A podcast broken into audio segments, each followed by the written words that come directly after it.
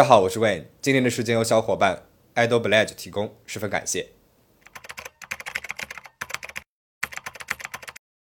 今天的故事发生在一九九九年的日本崎玉县。之前我讲过的一起少年杀害外祖父母的事件，也是发生在崎玉县。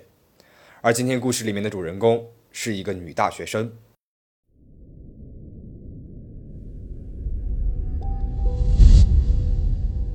二十一岁的朱野诗织是一个普通的日本女大学生，家住在崎玉县统川市。一九九九年一月份，她和朋友约在了商场的游戏中心打游戏。有一个男人突然过来和他们搭讪，男人呢说自己叫陈，今年二十四岁，是进口车的销售商，每个月能够赚不少的钱。单纯的朱野诗织不知道的是，一九九九年的日本正好是处于泡沫经济的大环境之下，汽车销售这个行业根本就是赚不了什么钱的，而且。这个男人也不叫陈，他的真名叫做小松和人，实际年龄二十七岁，并不是什么汽车经销商，而是一个在东京有着七家无证经营风俗店的老板。师之对小松和人的第一印象很好，他幽默风趣，似乎什么都懂一些。那么在游戏中心认识之后呢，俩人就交换了联系方式，之后两个人就开始交往了。刚开始，俩人交往让师之感觉到十分的甜蜜。小松和人每周都会带着师之去约会啊，师之呢也觉得这个大自己几岁的这个男人啊是个不错的约会对象。随着交往的深入，小松和人开始频繁的给师之送各种各样的奢侈品。师之并不是一个物质拜金的女孩，无缘无故的从男朋友那里收到了那么多昂贵的礼物，她觉得十分的过意不去。在有一天，小松又要送她奢侈品的时候，她拒绝了，她说。我已经收到你很多的礼物了，不要再给我送了。然而，他万万没有想到的是，只是简单的一次拒绝收礼物，小松的反应却是很大。他生气地吼道：“你既然这么爱我的话，为什么不能够接受我的礼物呢？”这是石之第一次见到这样暴躁的小松。他之前一直都是温柔体贴的好男友，怎么就会突然这样了呢？石之开始觉得，是不是自己不太了解这位男友呢？之后的交往当中，小松保持着好男友的形象，但是还是会时不时的对失之大吼大叫的。对于这样情绪不稳定的男友，失之感觉到非常的不安。更让失之不安的是，有一天他在小松的车子上发现了印有他本人名字的信用卡，他才知道自己的男朋友叫小松和人，根本不叫什么陈。他又想起来有一次小松因为车祸住了院，来探望的朋友当中还有黑社会的人。而且小松还很骄傲地和他们说：“我就是故意撞的警车。”失之对男朋友的真正面目是越来越不安和怀疑了。三月二十号，两人认识两个月之后，失之第一次到小松的公寓里面去玩，他发现房间里面架着好几台的摄像机，失之十分的警觉：“为什么房间里面会有摄像头啊？你要干什么？”没想到小松是突然暴怒，把失之推到了墙上。一边用力地捶石之旁边的墙面，一边怒吼道：“你这是要反抗我吗？你要反抗我的话，把我之前送给你的那些礼物全部还给我，一共是一百万日元。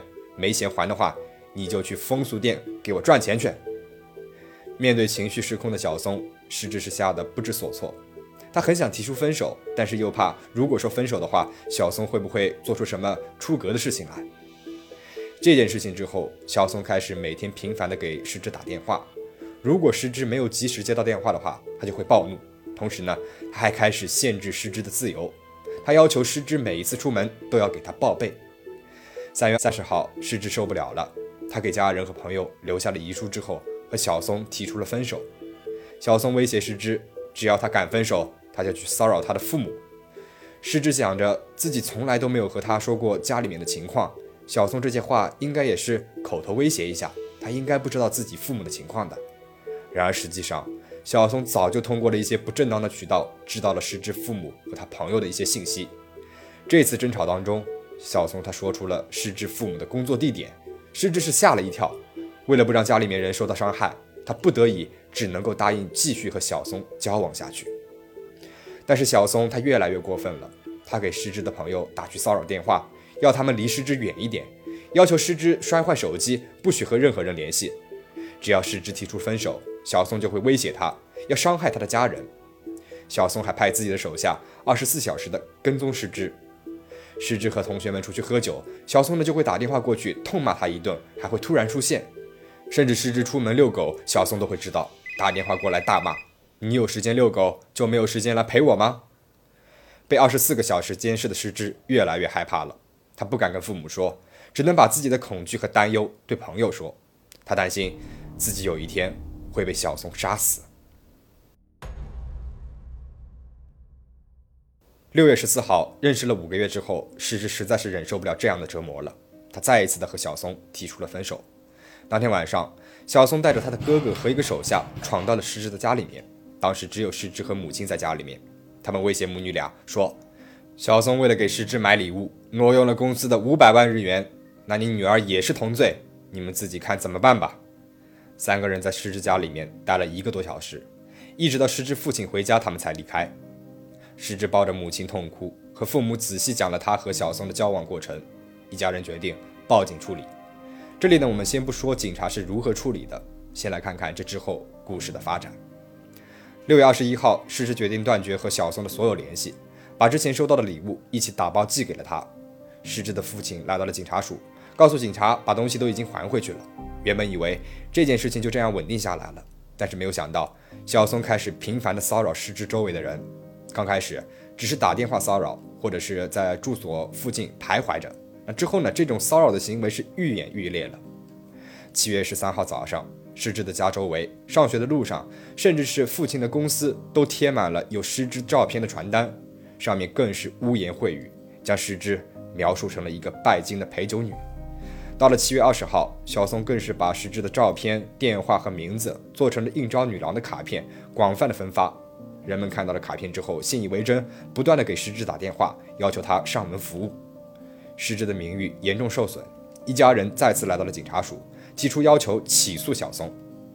八月二十三号，石之父亲上班的公司收到了几封匿名信，信件里面都是重伤石之父亲名誉的一些话。十月十六号凌晨，两台汽车停在了石之家附近，打开了音量扰民骚扰，而这也是石之在遇害之前受到的最后一次骚扰。实际上，在六月二十一号收到了师之返回的礼物之后，小松就已经计划要杀死师之了。他让自己的哥哥雇了以前是混混的风俗店的店长久保田，出价两千万日元让他去杀害师之。而小松为了制造不在场的证明，他在七月五号呢就已经飞到了冲绳。十月二十六号上午，久保田和另外两个人在池袋集合之后，分坐两台车来到了统川市，其中一个人负责跟踪师之的行踪。久保田呢，则带着另外一个人负责截杀石之。下午一点左右，石之准备搭电车回学校，在统川站停好了自行车，被突然冲出来的久保田刺中上身两处。久保田刺中了石之之后，迅速逃匿。而石之呢，他虽然被紧急的送往了医院抢救，却因为失血过多，于下午一点半死亡了。前面我们就提到过了，在小松和他哥哥找上门的第一次。失之和父母呢就选择了报警，但是警方听了他们的陈述之后，却说这个事情很难判断到底是刑事案件还是民事案件。警方还开玩笑的说，小松他送了失之那么多的礼物，俩人还处于热恋期，小松是因为太在意失之才会这样做的，但是都是可以理解的。虽然失之和母亲一再强调小松很有可能会伤害他们，但是警方却坚持他们不好插手民事案件，让他们等小松有了别的行动了之后再来找他们。之后，在被贴了传单之后，失智的母亲再一次的来到警署，要求起诉和逮捕小松。接待他的刑事二科长却说，没有控告状，所以呢，我们没办法搜查。而且现在失智要考试了，等到考试结束之后再提交控状的话，这样也不会影响失智的考试成绩。失智明确的说自己已经做好了心理准备了，今天之内就会提交控告状。失之希望警方能够积极的对应。可是这位科长还是坚持要师之考试结束之后再过来。等到考试的时间确定了之后，师之和母亲再一次的拜访了警署。这一次接待的还是那一位奥科长，只是这一次他同样找了一个荒唐的理由，说负责的警员不在，让师之母女一周之后再过来。一周之后，警署终于是接受了师之他们的控告状了，却在调查的报告中写道，不清楚这一串伤害师之名誉的事情是谁做的。八月份，失之父亲的公司收到了匿名信之后，失之的父亲连着两天都去了警察署报案。这位奥科长轻描淡写的说：“这个信的纸张还蛮好的哦。”还一张张的把邮票都给贴好了，估计是花了不少钱呢。失之父亲希望能够赶紧逮捕嫌疑人，奥科长呢却说：“这要看情况啊，警察也是很忙的。”失之和家人多次和他们说，小松他就是幕后主谋，警方呢却推诿的说，无法确定犯人是谁，要不然你们就撤回控告，直接提交被害申请来搜查吧。为什么警方会让失之他们撤回控告，改为被害申请呢？因为失之一家报警的是上尾警察署，是警署的分部。如果他们改为被害申请的话，就不需要上报岐玉县的警察本部了，也不需要加急处理了。为了劝失之母亲撤回控告，警员还特地跑到了他的家里面，骗他们说控告撤回之后还能够再次提交的。但是其实，在日本，一旦控告撤回的话，就不能够再次提交了。不过，失之的母亲坚持控告。断然地拒绝了警员的建议，一家人察觉出了警署的消极态度，明白警察其实是靠不住的，怀疑是不是小松在中间走了关系了。不可思议的是，失之被害之后，被问到这些事情，警署的回答更是耐人寻味。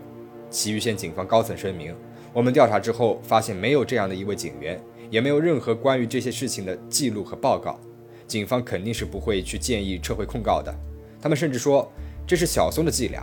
是他们雇了人伪装成警察去骗失之一家的。案件发生之后，上尾警察署召开了记者会，描述整个事件的时候，搜查科长甚至还面带微笑。在日本，一般情况之下，受害人的信息呢是不会公布给大众的。然而这起事件当中，为了弱化警方的不作为，上尾警察署十分详细的描述了事发当时，失之背的是 Prada 的包。记者会上，警方给出的信息更是漏洞百出，但是媒体完全无视，他们把更多的焦点放在了失之的个人生活上面，他们捕风捉影，在报道上将失之描述成了一位拜金女，喜欢名牌的风俗女郎，而大众呢，并不知道真相，受到媒体报道的引导，舆论是纷纷倒向了批评失之的生活作风上，这也让失之和他的家人再次的受到了来自外界的二次伤害。幸亏不是所有的媒体人都唯利是图。作为周刊杂志记者的清水节，在受到排挤的情况之下，倾听了失之父母的讲述，孤身调查事件的来龙去脉。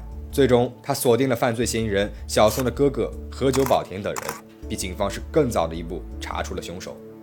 而警方最终呢，也根据这些报道逮捕了这个犯罪团伙。比较遗憾的是，主谋小松和人并没有受到法律的制裁，因为在失之死后的第二年一月份。小松就跳河自杀了，而其他几名参与犯罪的帮凶都得到了相应的法律制裁。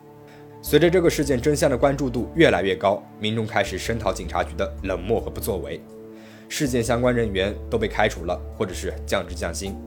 失职的家人呢，也起诉了警署，并且成功胜诉，这也为之后的日本民众起诉政府机关不作为提供了成功的判例。因为这件事情以及后续获得的关注，二零零零年五月十八号。日本通过了跟踪狂管制法，把尾随、监视、在固定地点等待等等行为都列入了管理，让受害者可以报案。这起事件到这边讲完了，最后我想和大家分享一下我对这起事件的一些看法啊。之前有评论说认为我的影片当中我自己的一些想法太多了，不够客观，所以呢我会尽量把我的看法放到最后来说，不影响大家对这起事件的一些看法。所以，如果只是想听事件客观描述的小伙伴，在这边呢就可以停止了，因为接下来的内容呢会比较主观了。逝者的父亲呢，他曾经说过，自己的女儿被杀害了三次，这三次分别是由杀人犯、警方和无良媒体造成的。小松和人对逝者的做法，我认为其实和之前《畸形的爱情》里面的朱晓东，以及《芳心纵火犯》里面的臧约翰都很像，十分典型的 PUA 的做法。他们一开始把自己塑造成了非常吸引人的成功人士的形象，然后呢，通过对对方过分的好，送对方礼物，各种各样的方法来建立起基本的信任。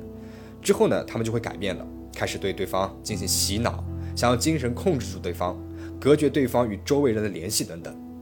而这起事件里面，失之他醒悟的还是比较早的，他想要及时的撤退，但是没有想到小松呢，他并不会就此罢手。其实。这种类型的大部分人啊，是不会轻易的放弃他们的猎物的。小松和人一面对失之强调自己浓烈狂热的爱，一面呢又喜怒无常，恐吓威胁失之，最后还不肯放手，继续的去威胁、恐吓、跟踪、监视，这种行为可以称得上是精神骚扰了。这些案件里面，上尾警署的做法也很值得我们思考和讨论。上尾警署几次拒绝受审，派出的警员让施之家撤回控告，甚至后来查出来，警员把施之家前几次的报案都改成了备案，实在是让人细思极恐。甚至有人透露，其实他们这种息事宁人的做法根本就是常态。那么，另外一点上呢，是上尾警署对话语权的一个控制。上尾警署在记者会上发放了很多关于失之的不真实的信息，企图去塑造出施之是一个酒家女、拜金女的一个形象。误导了大众，让大众觉得他遇害呢是自作自受，这样警方呢就能够洗脱民众对他们办事不力的怀疑了，这实在是非常恐怖。那么另外，这起事件当中也让媒体的良心被公众是重新审视了，报道的底线在哪里？媒体怎样做才能避免对受害人二次伤害？以及有责任感的媒体究竟是怎么样的？这些问题都值得深思，值得思考。当然。我们也很庆幸，总有那些像清水节这样的正义的媒体人挺身而出，给大众一个真相。最后，请大家保持警惕，保持安全。我们下期再见。